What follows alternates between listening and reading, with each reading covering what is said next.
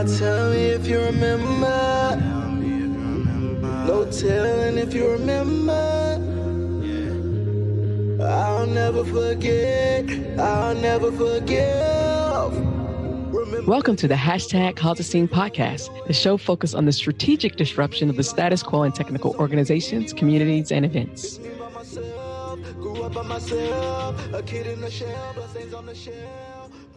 Hello, everyone, and welcome to today's episode of the hashtag Cause Scene podcast. Um, I am happy to have my guest, John Lawson, on the show. He's someone who um, you you won't see it, but I've never seen his face because his avatar has him cloaked. So it was nice to see his face.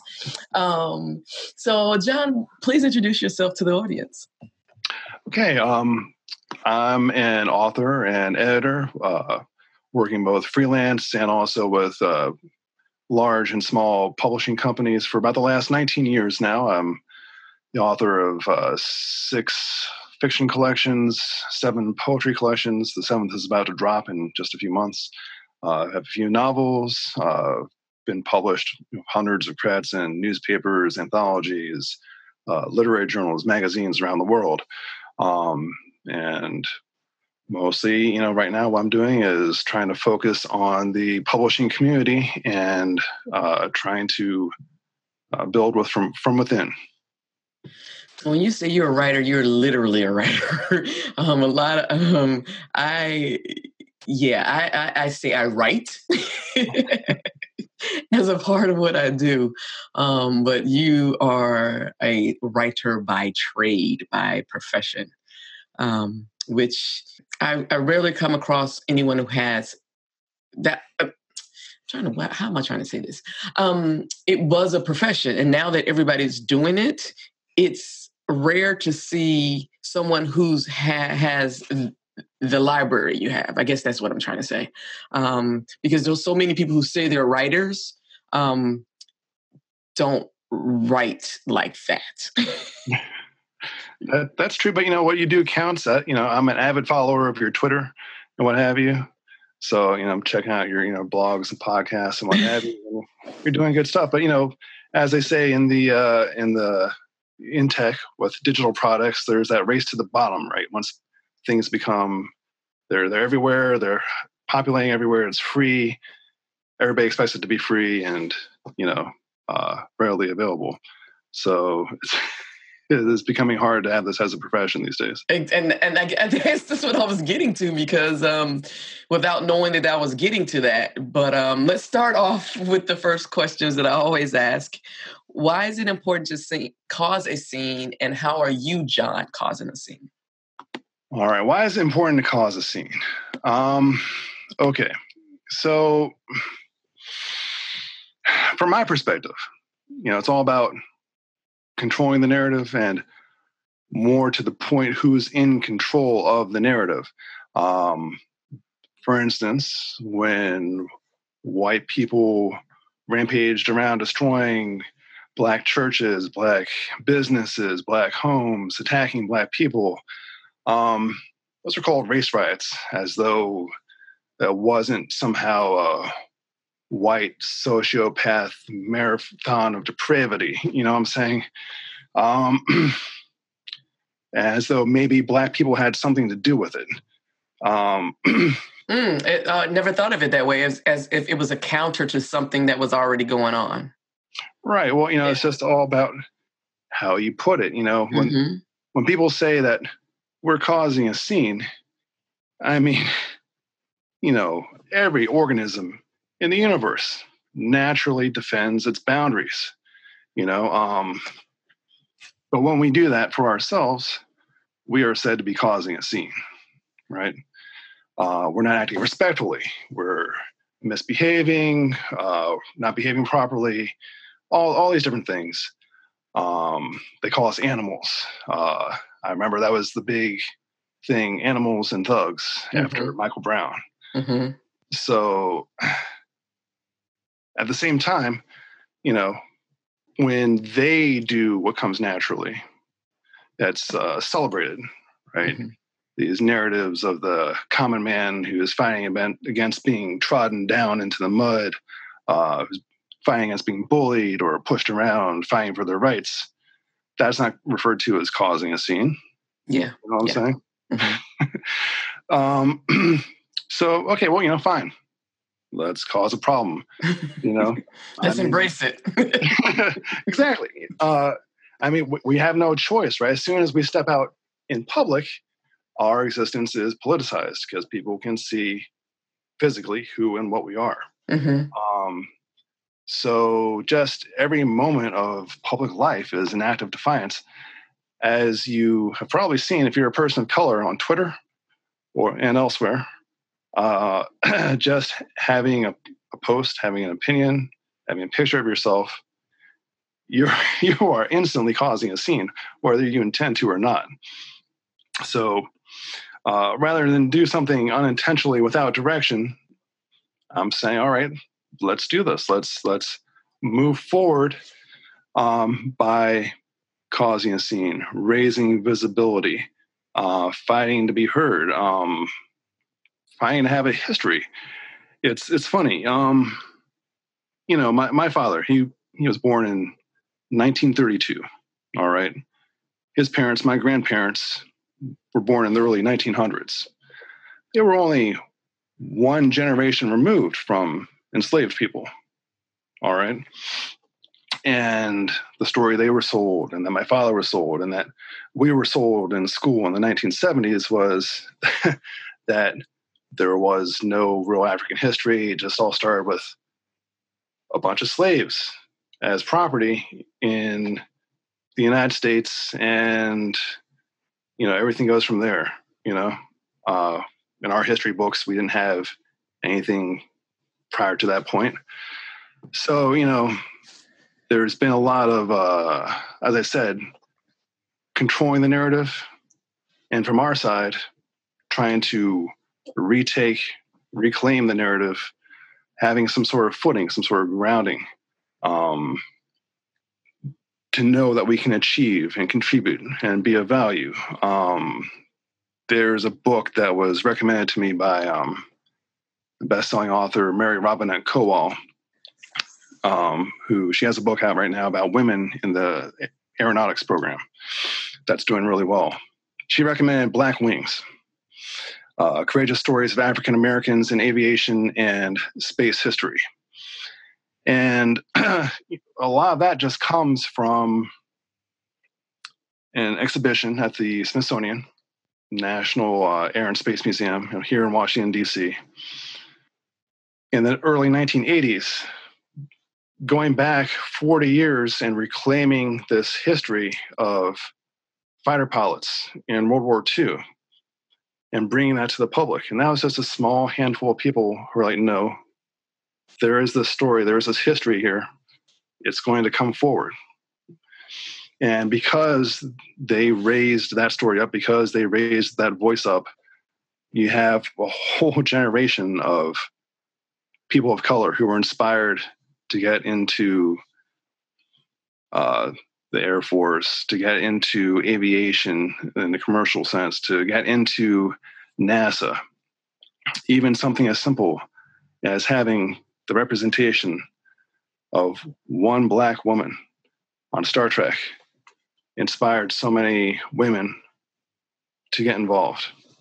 Um, so, I mean, there's so many examples of the importance of showing up, um, being there, being visible, um, having having our story and voices heard. Um, I mentioned Mary Robinette Kowal. She is a uh, white author, white Southerner. Um, but she is somebody I'm fortunate to know because she's fought tooth and nail to make the science fiction uh, genre in the United States very inclusive. And, you know, uh, if she can do that, a lot of other people can do it too. You know, mm-hmm. there's a lot of people who are woefully ignorant, you know. Mm-hmm.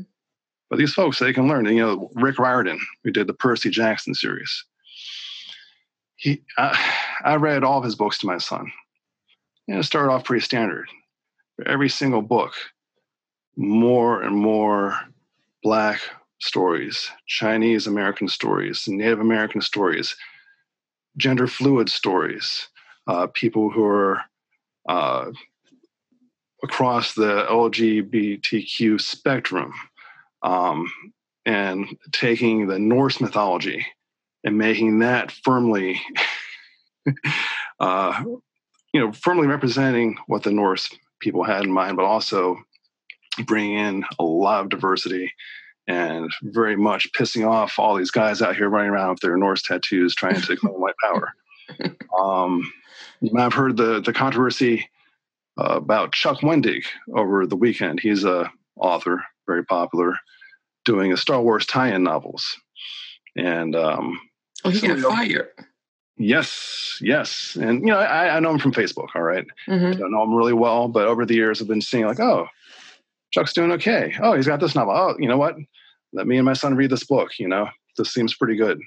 Oh, cool. He's doing the new Darth Vader series for Marvel Comics. And uh, there, I guess there was an organized online campaign to get him off the series, to get him fired from Marvel and uh, from Disney altogether. And it worked. Um, and I'm not sure what exactly the calculation was there, following up on the heels of Black Panther being this huge success to being like, okay, we're going to go with Nazis and whatever they say is good. But I'm going to stop you there because I want you to elaborate um, because I was the first time I heard about him was over the weekend. So why was his firing um, a, a, like a, a moment? Why is it important? Well, it's interesting because he is one of those people that I've looked at and that women have looked at. And we've been like, okay, people of color and women, we couldn't get away with saying the stuff he does. He's always been very uh, snarky, very crass, very uh, foul mouthed, maybe. And but Marvel knew that when they hired him. Disney knew that when they hired him. That's been his shtick all along you know, it's not in his writing and his books necessarily, but his blog, his public persona, that's been him. And that's what he got fired for. Uh, they didn't fire him for his writing. They didn't fire him because he included these gay characters in the Star Wars uh, books. Um, they fired him because he was supposedly breaking their rules for conduct, which he was doing before they hired him and during the whole entire time. Now he has, you know, pretty big fan base, and he was doing a lot to. Um, his stories are very contemporary, you know, um, and they were good, but Marvel caved to the pressure of the people who were not buying their products anyway be, for many movies because they decided to have a woman as a main character in Star Wars, and they had you know people of Asian American uh, backgrounds and you know people who are black as big time characters in the Star Wars franchise now. So these people, they're not spending money, they're not contributing anything, and Marvel's listening to them anyway. So the feeling is like, wow, okay, you know, we get shut down all the time. Now they're starting to turn around and come for the white men who are usually privileged enough to get away of saying and doing whatever they they want to. And in Chuck's case, he was using that position of influence to further the cause of other marginalized groups all along. And, you know, this is exactly what we said would happen, you know, two, three years ago, that these people came to power. You know, of course, they're coming for us and they're going to be coming for you next. Um, but that just shows we can't put it on some other people. We can't wait and say, okay, I mean, yes, it's very good that there's people like Mary who has been putting up with stalkers and all these people trying to infiltrate the uh, sci-fi scene. The the Nazis really wanted to control the narrative there. Um, I'll get into that a little bit more later. Um, Rick Riordan, Chuck Wendig, these people, this is great. They're using their platforms, but we have to we have to raise our voices too. Um, we have to tell our own stories. We have to live our own successes. All right. Um, I mean, because there's only so far these people can reach, and also, you know, if you if you look at the broader uh, sense of uh, these diversity initiatives and things, you know, a lot of them are well intentioned in these different companies, but you know, in terms of implementation, are they really there? Um, yeah, you speak to. So I want to uh, stop you there because I want to bring up two points, and I'll bring up the first one, the last one first, because you just mentioned it. And I've been speaking a lot. Um, I just spoke at BitCon Blacks in Tech conference in Minneapolis in front of um, Best Buy CEO and their diversity and their HR uh, people. They were there because um, they were sponsors of the space that we were in at that moment and I talked about um, the reasons why these initiatives aren't working, and you speak to that, and I want to draw this back in just a minute. Um, is because intentionality isn't working. Strategy is better, but it's not working because what we're not facing or not addressing is that these systems are based in white supremacy.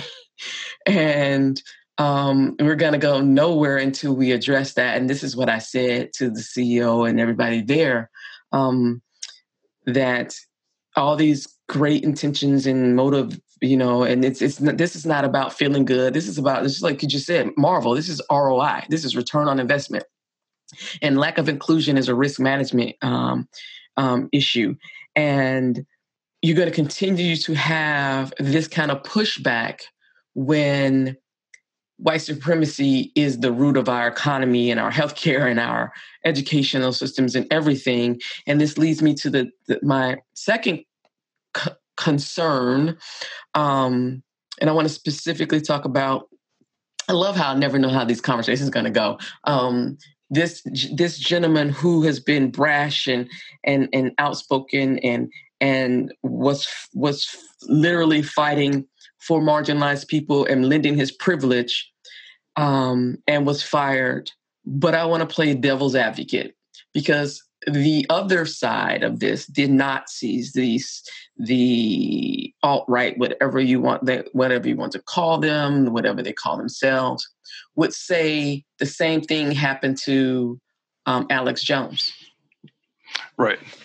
Right. Yeah, they would. That is that is their argument, and that's why they're starting to target people and work so hard to get them fired. But I mean, you know, the thing is, they've been getting people fired for for years. You know, uh, with the white tears syndrome, with mm-hmm. hiring practices, mm-hmm. uh, with uh, this obsession with the one time a person of color fails, right, and ignoring all their successes. Mm-hmm.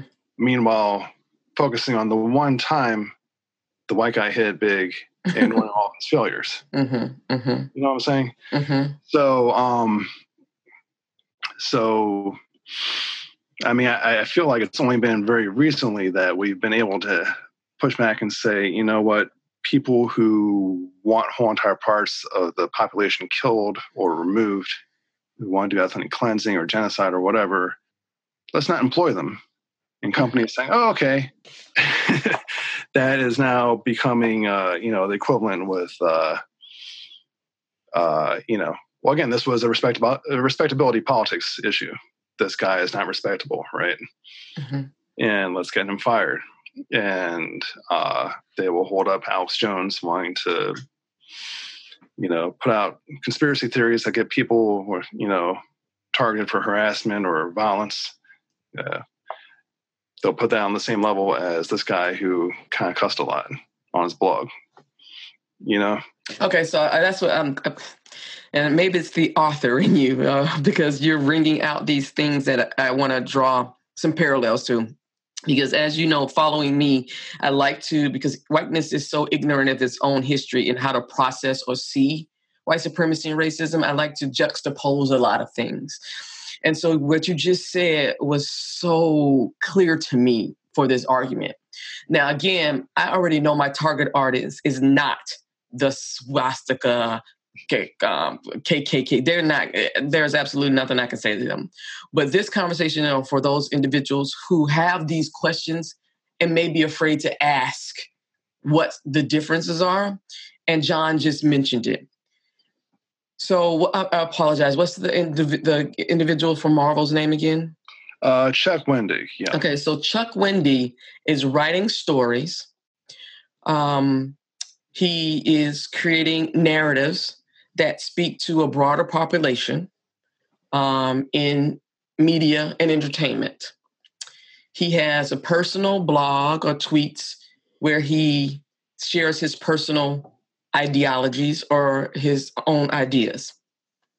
Let's juxtapose that to an Alex Jones. Okay, and also let's back up. This individual is also employed by other people.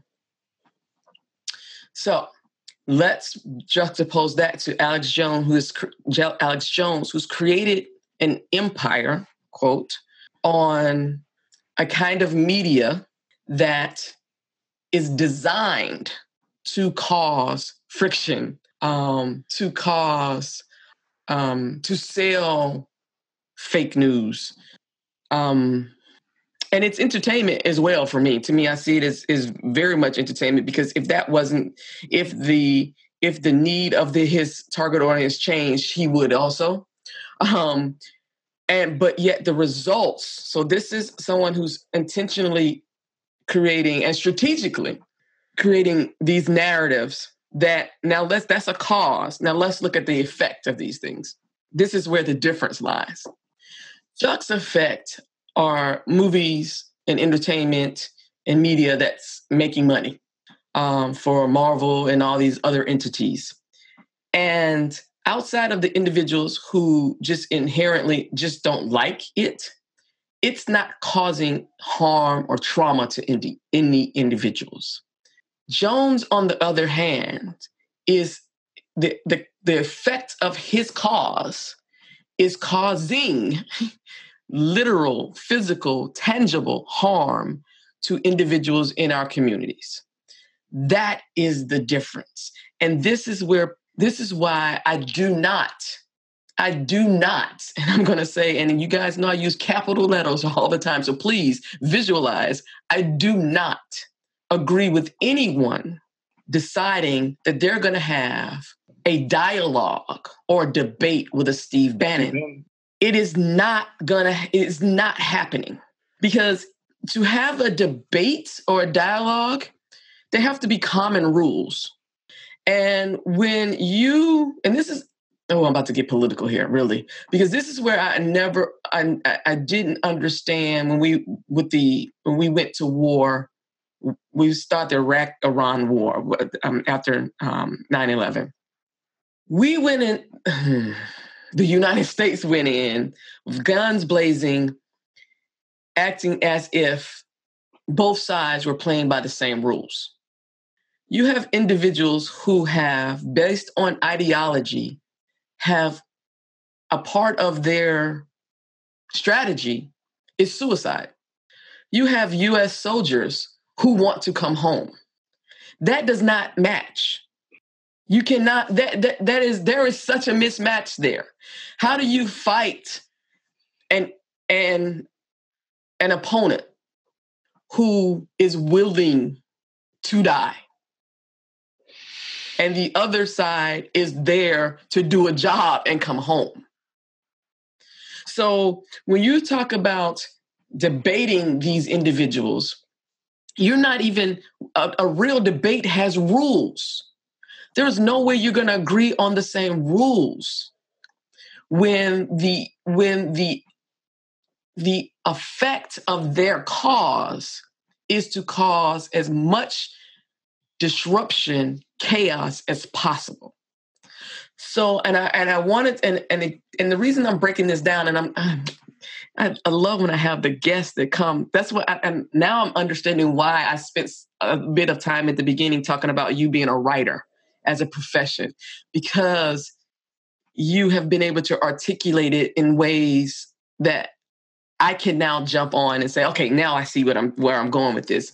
Because this is where the disconnect is. This is where, when you talk at the beginning about, and I never even thought about causing a scene this way that, that, you know, for whiteness, this wouldn't be causing a scene. This would be them having their First Amendment rights upheld. And for me, I'm being divisive, I'm being racist, I'm being all these things just because based because of technology I have a mic now, which I never did. So you can't tell my story. You can tell it, but I can challenge it. For the first time, we're able to challenge it. And whiteness is not used to that. They're used to being able to tell, the, steal the narrative, tell the narrative, create the narrative, all these other things. And everybody's saying, well, since they're the authority, we're going to go with that.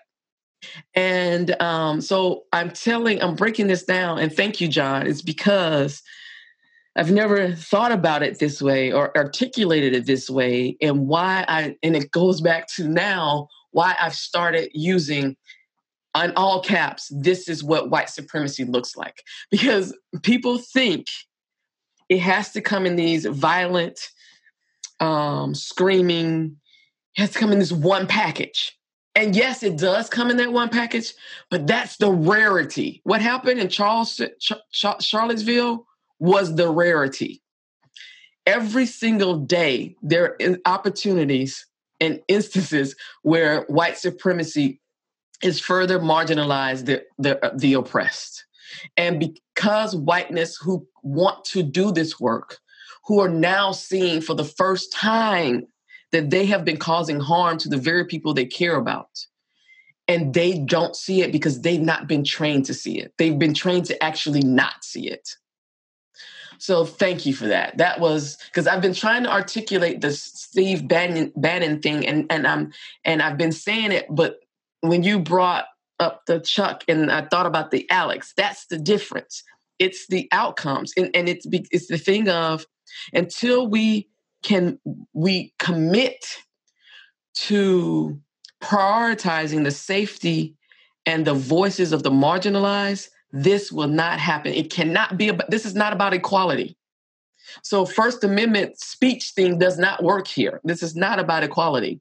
Because again, I cannot have a, a I already know going in that I'm not gonna have a a um what I would consider a constructive conversation with Steve, with Hannity, with Alex Jones, with um, Rush Limbaugh, none of those individuals.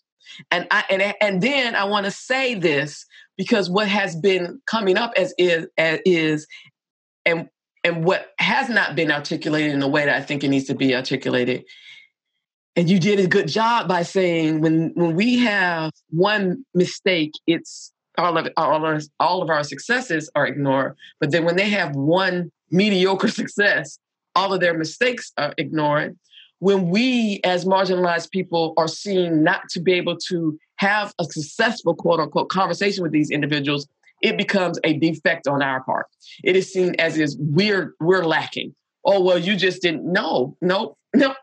The rules were. Not, I, I went in with one intention they go in with another intention, and there is nowhere to meet in the middle. Absolutely. I, I, I 100% agree. I 200% agree. I 1,500% agree. Just, uh, the, there, there is no, there's no comparison. There's no, um, and that's what people have been trying to do. They've been trying to weigh it as if it's on this, like you can weigh it on a scale. Like they, like, um, like Malcolm Gladwell, he just oh man, it's like I see these white people who I've who I've admired, and now when I see everything through the lens of privilege and white supremacy, it's like oh fuck, there's another one because it just becomes they're so pitted, so couched in their privilege that they don't see it. And his whole thing was, well, we need to debate, and if we don't understand, there is nothing they're saying that's new. I completely understand their view. I mean, I mean, literally in the early 1930s, there were newspaper opinions here in the United States, um, sort of dismissing the whole thing that was happening in Germany, the rise of Hitler and all the, the Nazism, as just econo- literally economic anxiety, the exact same phrase they're still using today. Everyone in the hashtag CauseAScene community shares the same common beliefs based on a set of four specific guiding principles. One, tech is not neutral, nor is it apolitical. Two, intention without strategy is chaos. Three, lack of inclusion is a risk and increasingly a crisis management issue. And lastly, but most importantly, four, we must prioritize the most vulnerable. To find out more about the guiding principles and adding them to your Twitter profile banner, please visit hashtag causeascene.com. Literally economic anxiety, the exact same phrase they're still using today. How many decades later? It has not changed. And, that, and and I'm glad and I'm glad I have you here because that's why I like Sharon when she was here. I like I love history because everybody acts like this stuff is new. Nope. It's not. We've been here, and this is why uh, particularly black people aren't panicking because We've been here. We've seen what you mm-hmm. what what whiteness is it capable of doing, and we will sit down. We'll hunker down. In the past, we got in our little thing and said, "Okay, this too shall pass." You know, Lord save us, and blah blah blah. Now we're like, "Fuck you." Um, there's nothing wrong with the church, but the church is not solving this. So um we're and as you said this is not new and everybody acts like these are just oh i had this marvel idea no you have not this is not marvel you rehashed some bullshit that was debunked and now you're trying to peddle it off as brilliance. And because whiteness is so ignorant of its own history they see it as oh this oh there are this president is, is, is on our side. And then, no he's on the side of white rich men. And if you're not a white white rich man he's using you. Absolutely. That's the truth. Ah yes. I love when i have these epiphanies because it just further helps me to know who to gaslight when i gaslight people on twitter and how to frame it so that those white individuals, or I'm not even just going to say white individuals, because we are two black people on this podcast today. And it's not just white people, it is all those modern minorities who have bought into their proximity to whiteness who are also causing harm. Um, who are who have been taught that to come to the US you can be anything as long as you are anti Black. And this is the conversation that they don't want to have as they are fighting for their own liberation. The fact that they are doing so again at the expense of Blackness and that's one reason I liked uh, the one thing I liked about um, that Seeing White series by um, Scene on Radio.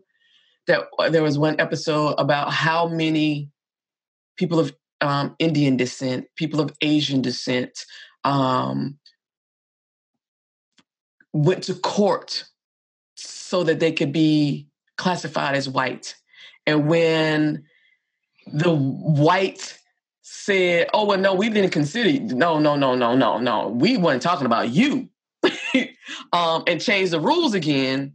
How many times they jumped through hoops so that they could go back to court to be to get that that title, and juxtapose their whiteness against blackness. There is so much work for us to do internally, externally. It's wild. Yeah, yeah, and, and and you talk about internally. We talk. Uh, um, we often see on social media, um, in our Black communities, internalized white supremacy, um, and the more I I learn, the more I recognize it, and yet because of the more the the more I learn, I refuse to be one of those people who says that this individual can no longer be a part. We just check them out of blackness because I oh man, this is such a mind fuck. It is just it is uh it is and and and I speak to um specifically um, this this podcast will air in November, but this won't be past news. Omarosa and um, Kanye. First of all, not ever understanding or knowing where Omarosa came from and the tr- trauma she experienced as a black girl growing up in in a poor community, and both her father and her brother were killed, and all these other things, and yet she still learned how to play the game their game in the way that they didn't even know this damn girl was in this lady was in there recording ass. Hmm. I says, I, I give us some kudos for that. um, and that goes to also the fact that they underestimate us so much that what comes to mind is she, you know, the slave, the the servant, and the white people say anything around us and not thinking we're gonna say anything back. You didn't even think to check her for, for recording devices. Mm-hmm. In the situation room, you didn't even think. I mean, then even and, and that tells you you don't know anything about black women who are always documenting every damn thing because we got to cover our asses. We're mm-hmm. always walking around with a notebook. We're always recording it, saving emails because we have to cover our asses. And then you look at Kanye, and everyone wants to say, "Oh, if his mom were was still around, he'd be different.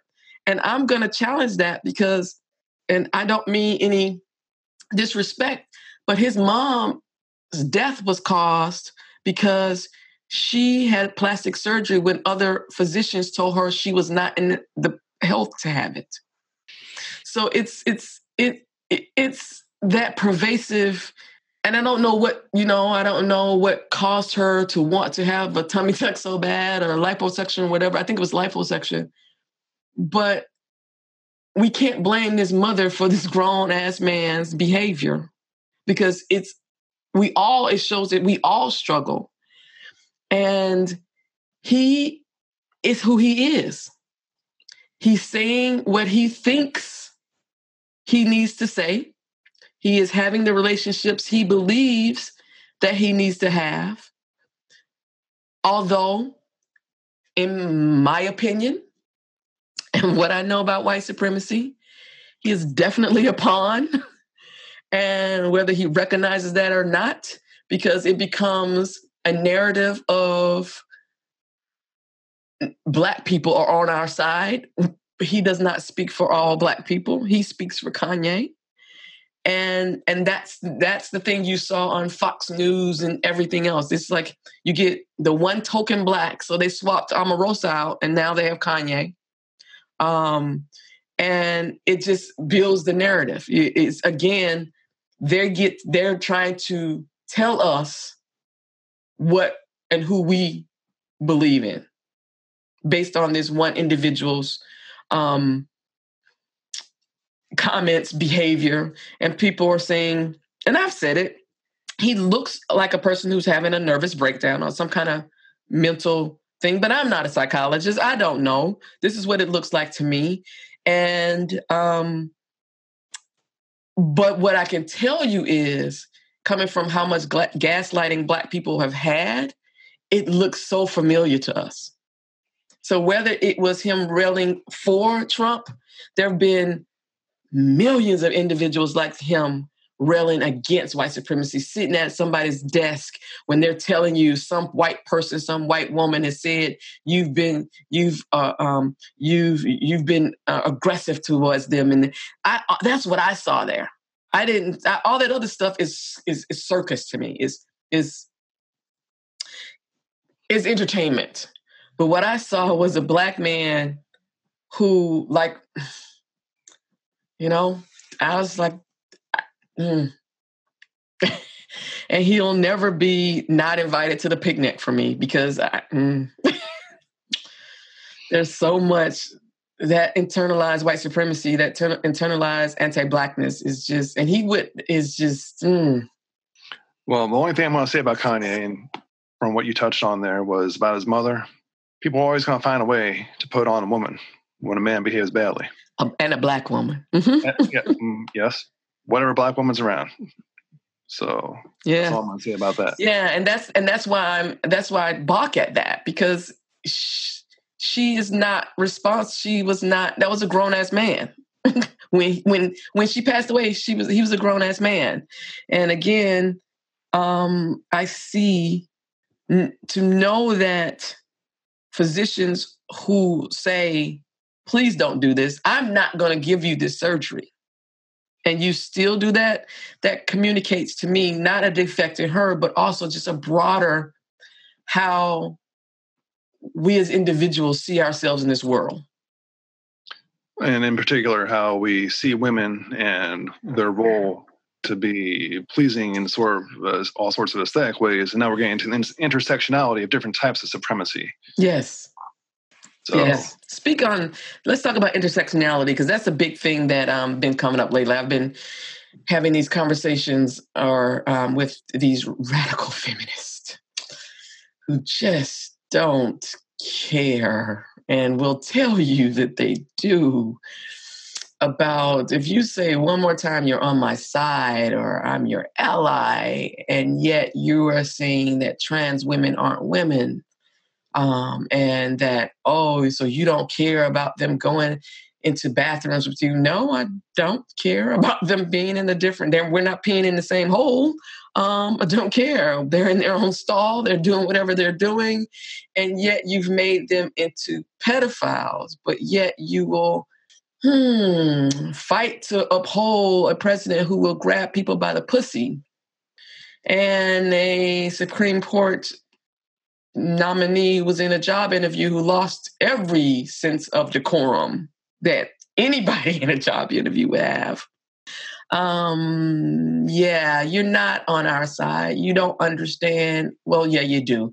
It is the same white feminism that has always been. So can you speak to intersectionality and your understanding particular as an author and as a black man? Because a lot of men don't talk speak about intersectionality well you know i view uh you know having my position that i do having the audience that i do um that i have to speak on it i mean if I'm going to talk about one thing and not the other, you know, what kind of what what amount of veracity do I have to talk on any kind of oppression if I'm not talking about all the oppression? You know what I'm saying?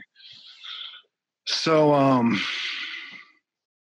yeah, it's very interesting dealing with. Uh, okay, so there was a study recently, right, that um, among white people in the United States, even among liberal, progressive, left leaning white people in the United States, they still have the most limited, narrow social networks mm-hmm. in the mm-hmm. United States. They have about one person of color in nine people that they know.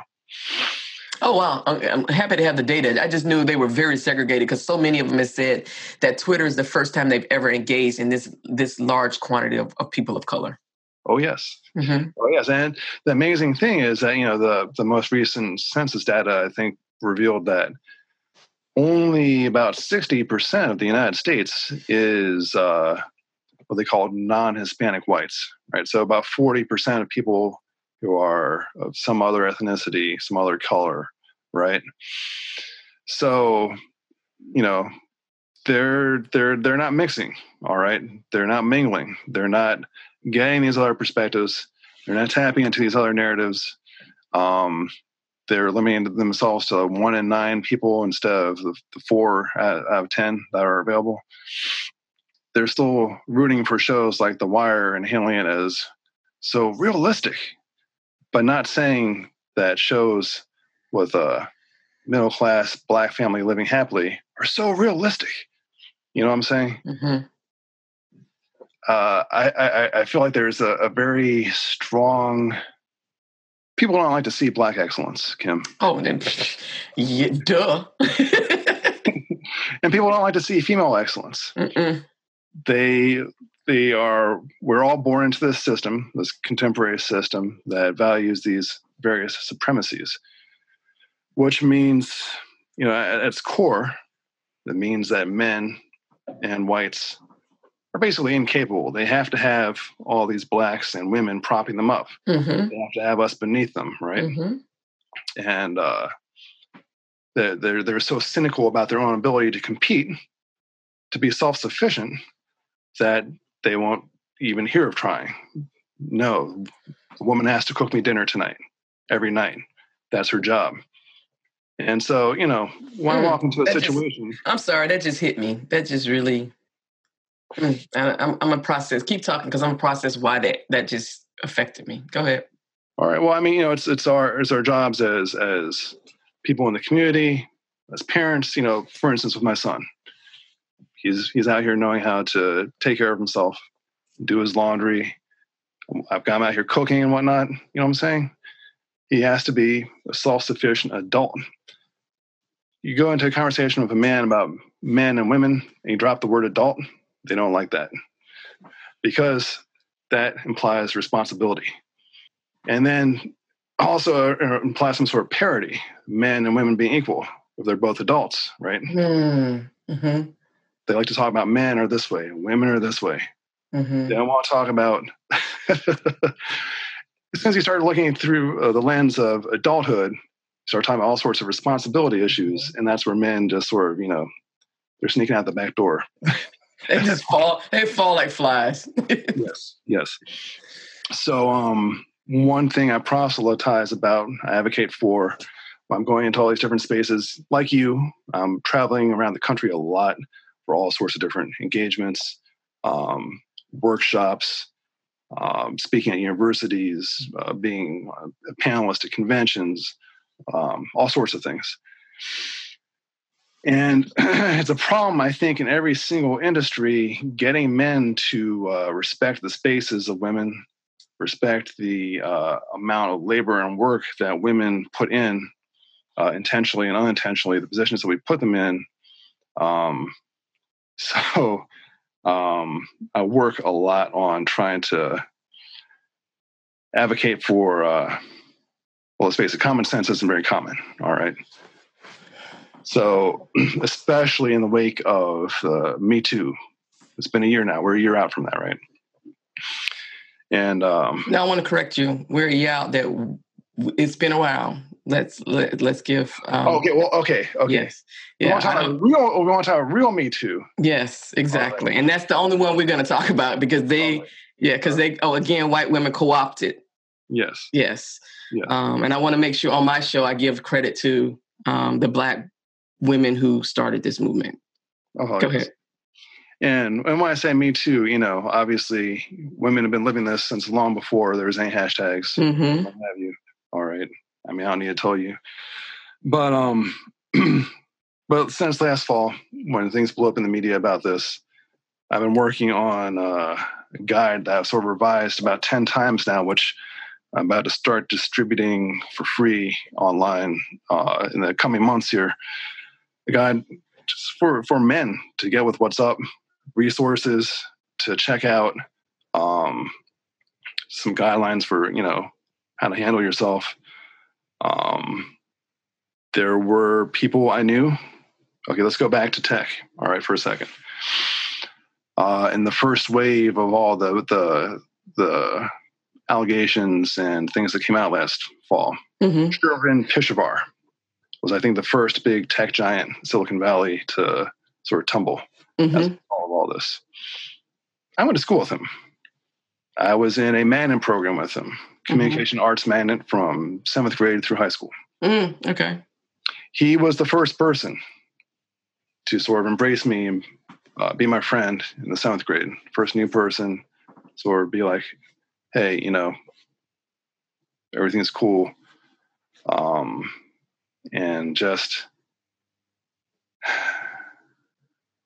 he was a pretty good guy. He was very, uh, very progressive always had a lot of political ambitions.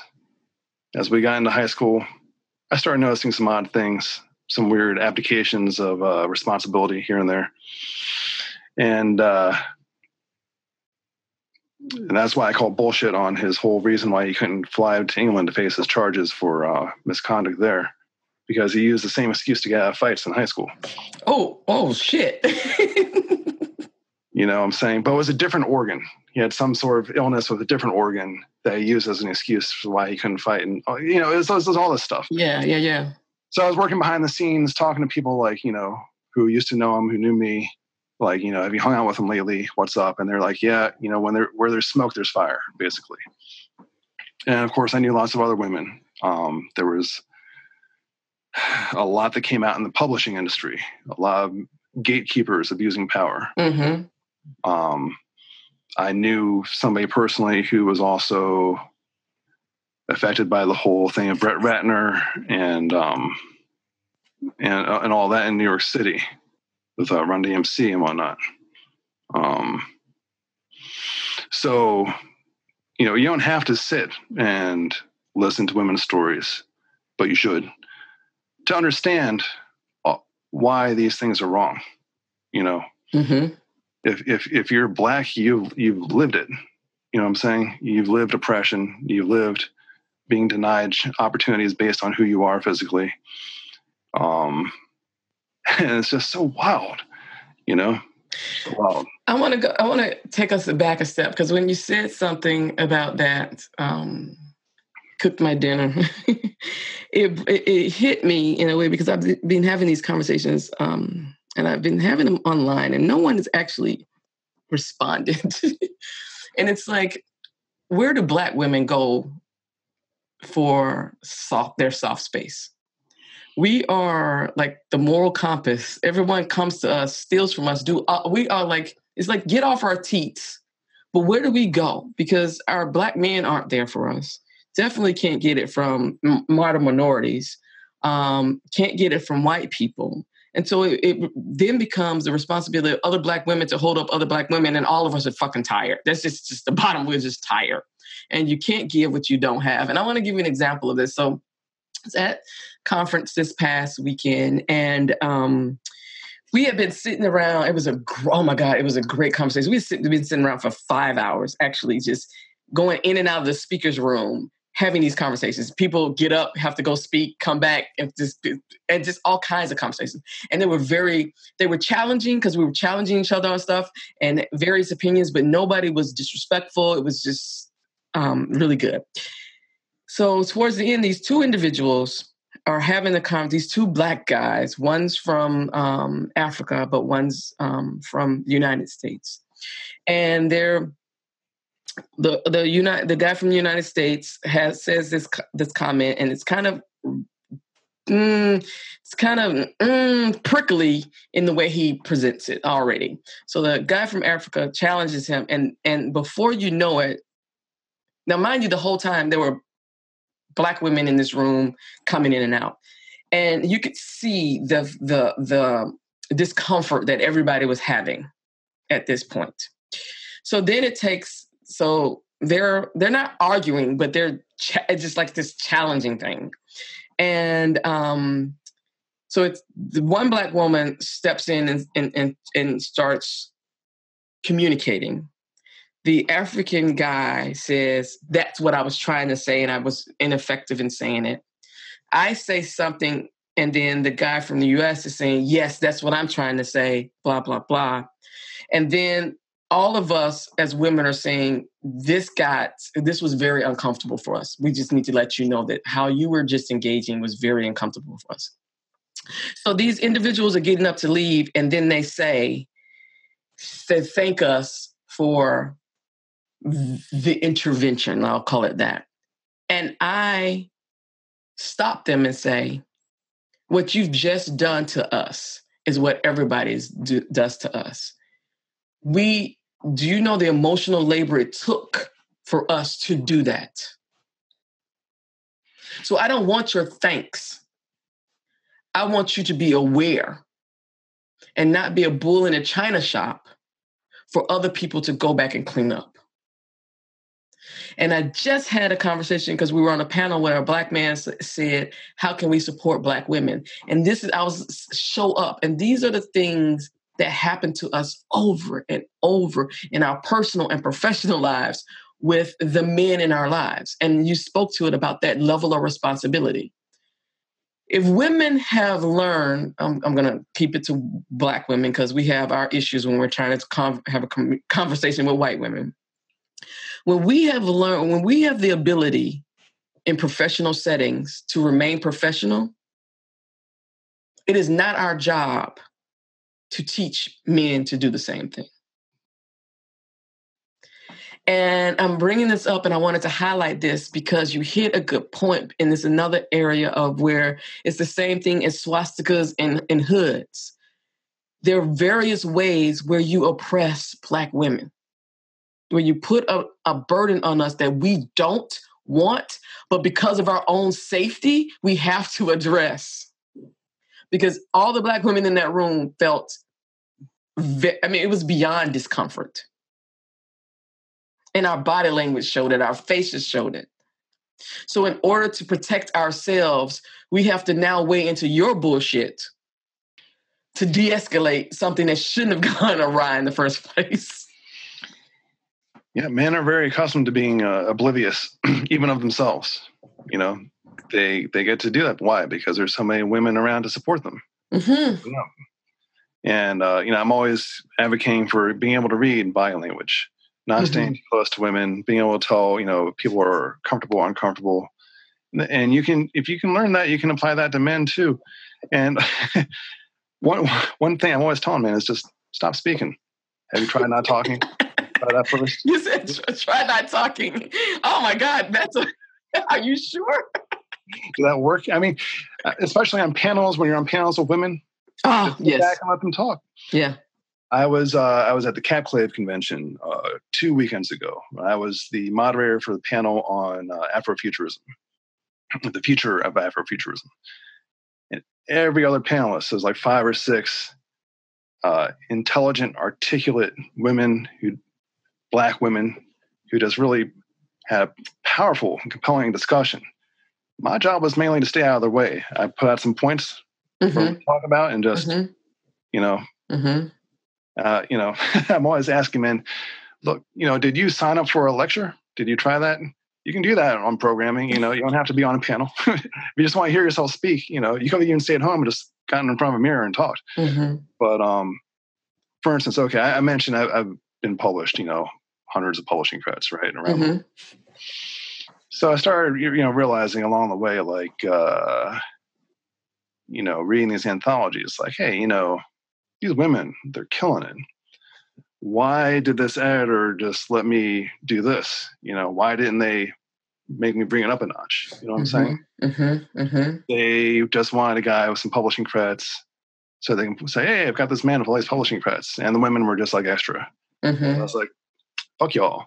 Uh, I just stopped sending out stuff because you know the editors weren't serious about it. They weren't pushing me to be my best. Mm-hmm. They were demanding way too much of women. Yes. Also, I'm I'm just sitting there taking up space. I'm a bump on a log. All right. Yeah. I the stuff was okay. You know, it was it was I guess professional enough, but it wasn't operating at that level. You know what I'm saying? And how as a, oh ah, as a man, because this is a big thing. I want you to be honest about that. How did that make you feel? Because this is the this is the thing that I think stops a lot of men from shutting up or or doing because to understand that what you're bringing is mediocre, um, and and you know the ego and and I got to defend. So how did that make you feel when you recognize that they were killing it and you weren't? I mean, you know, I have my good stories, I have my bad stories, right? Um, but if I can look at a magazine and be like, ah, oh, they just let this, you know, old white dude just call it in, that could have been space for another black person or a Vietnamese American or whatever. Mm-hmm. How can I then not look at, at what's happening with like, you know, my other stuff and be like, oh, you know, hey, maybe I'm also taking up space too. I mean, obviously, I work to up my game continually, mm-hmm, right? Mm-hmm, mm-hmm. But you know, after you've been published around in enough magazines and anthologies and stuff, why you know why are you still doing that? Why are you taking up space? Other people need to, those spots to build up their reputation mm-hmm. so they can get actual book deals and whatnot. Mm-hmm. You know, um, yeah, it feels good. It might be a little bit extra money in your pocket, but after a while, you just need that splash of cold water to be like, oh, you know what? I need to move out of the way. And how it made me feel was I was pissed off. Not and you know, not the women. I was I was impressed with the women I was kind of pissed off at the editors, and you know, kind of felt like, hmm, you know, I'm I'm uh, I'm letting people down. I need to, you know, take it up to the next level, take it up a notch, and uh, you know. So it's self responsibility on you. It, it oh, was yeah. like, yeah, it was it was totally like this is something I need to work on. Well, you know, there's there's the man thing of looking for a woman to blame. Yeah. Or there's, you know, like I said about adulthood. Yeah. Yeah. there, there's nobody out here making me do anything except for myself. Mm-hmm. I'm responsible for myself. I'm responsible for my son. That's it. You know what I'm saying? Yeah, yeah. And I, I wanted to bring that up because that is a huge, and I see that in a lot of the uh, I saw it in the James, I don't forget the dude's name, the Google Manifesto. Um, it was all about blaming more or whatever it's like. Yeah, uh, blaming other, blaming women, and and and and when what's really happening is white men are realizing how mediocre they are because by the time a person, if if if there was affirmative action, by the time I'm going to take white women out of this by the time a person of color has met all the qualifications for affirmative action, we're already ahead of you. We, we're already we we've we've done it. We've are we are we are T's crossed, dots, the um, I's dotted. We are P's and Q's. We know this is our chance. We're not going to fuck it up, and we are in there ro- rocking and rolling. And what's happening is the traditional hires are recognizing or they well this is what they're not recognizing they're blaming others but they don't they're not up to par and so instead of adulting and coming up to par and seeing that as oh this raises the bar for all of us. And makes our business good our intellectual property our knowledge within the organization better. It becomes a finger pointing using fake science and all these other kind of stuff. And that's why i brought that up because it's prevalent in tech now with oh if you're bringing in uh, women of color or marginalized groups, LGBTQ, you're lowering the bar.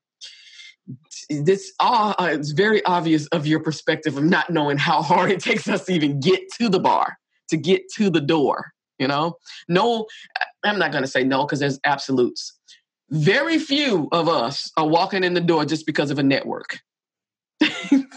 very few just being able to navigate the the social cues from outside of our yes cultures uh, not having the same backgrounds the same connections the same uh, just common grounds you know even if we're more or less politically on the same page it's an issue yeah you're, you're, you're swimming upstream yep yep so I'm glad you brought. Uh, uh, thank you for bringing that. Uh, and I'm again, I did not know we were going to have a conversation about men, and I love it because I like. I don't have that perspective.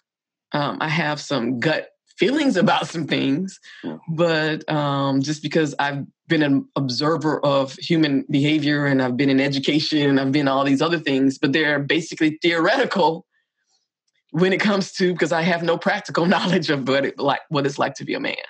Um, so thank you for that. Um, this has been an amazing conversation. I want to wrap up with you. What are some final? Th- this has been a really good conversation. um, it's, we've kind of been all over the, the, the place, and I like that. Um, any t- anyway, first of all, I want to ask, and I maybe shouldn't ask this online, on, but I'm going to ask it anyway. Is it possible to to provide your guide as a show note when I publish when this gets published? because I want to put it in the show notes so it's available to people. So okay. um, if that's good with you, or if not, that guy's some kind of resource for those men you're trying to reach out to. Sure, absolutely. All right. So to wrap this very eclectic but very connected conversation up, what do you what would you like to leave the audience with? Uh, well, you said it yourself. Uh, you the words to show up, just show up. Uh, I remember after uh, the public execution of Trayvon Martin.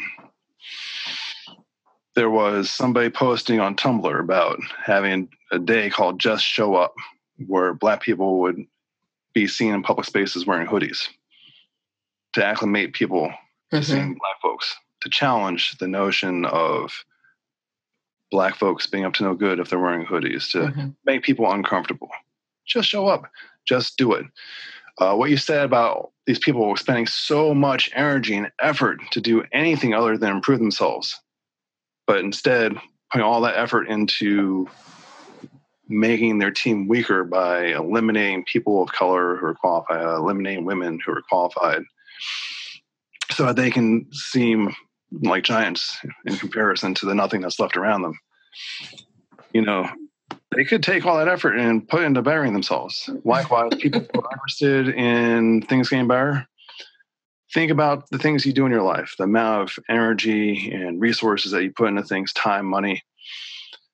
If you put a fraction of that into just showing up, just being there, um, you know, part of what I do is I work with an organization called the Diverse Writers and Artists of Speculative Fiction, and we are filling up the science fiction, fantasy, horror conventions with people of color. Mm. You know, why? Uh, you know, the the white nationalists are out there crowdfunding and trying to get 200 of their, you know, white men to show up at these conventions. Two, we're taking up space. We're getting the narrative out there. Um, it's not that hard, you know. If you know somebody else who's doing something, you, maybe you're not in a position to do something, support them. Mm-hmm. Um, so that you know, speak up if you see something going wrong. If you have a friend who's uh, sexually harassing people, you know, and you know it, you know what? Call them out. You know, don't don't give them a space to don't give anyone space to harass or bar people. Just do what you can. It doesn't have to be perfect. I uh, I officiated a, a wedding at the ICE facility. I'm ordained mm-hmm. here in Baltimore. I did it for free. It was not perfect. It was last minute. I only had two days notice, and it was it was a grim grim place to be doing away. And The people were on opposite sides of uh, the glass. They're not even able to touch each other. It was uh, you know, but the guy was able to stay in the country being married to his fiance. it doesn't have to be perfect. Mm-hmm. Just do something, anything. You can make a difference, even if it's just in one person's life. Show up. Well, on that, I'm going to say goodbye. okay. Well, thank you for having me. I, I really appreciate it, and I love what you're doing. Uh, same here. Same here. Take care and have a wonderful day. Yeah, thank you.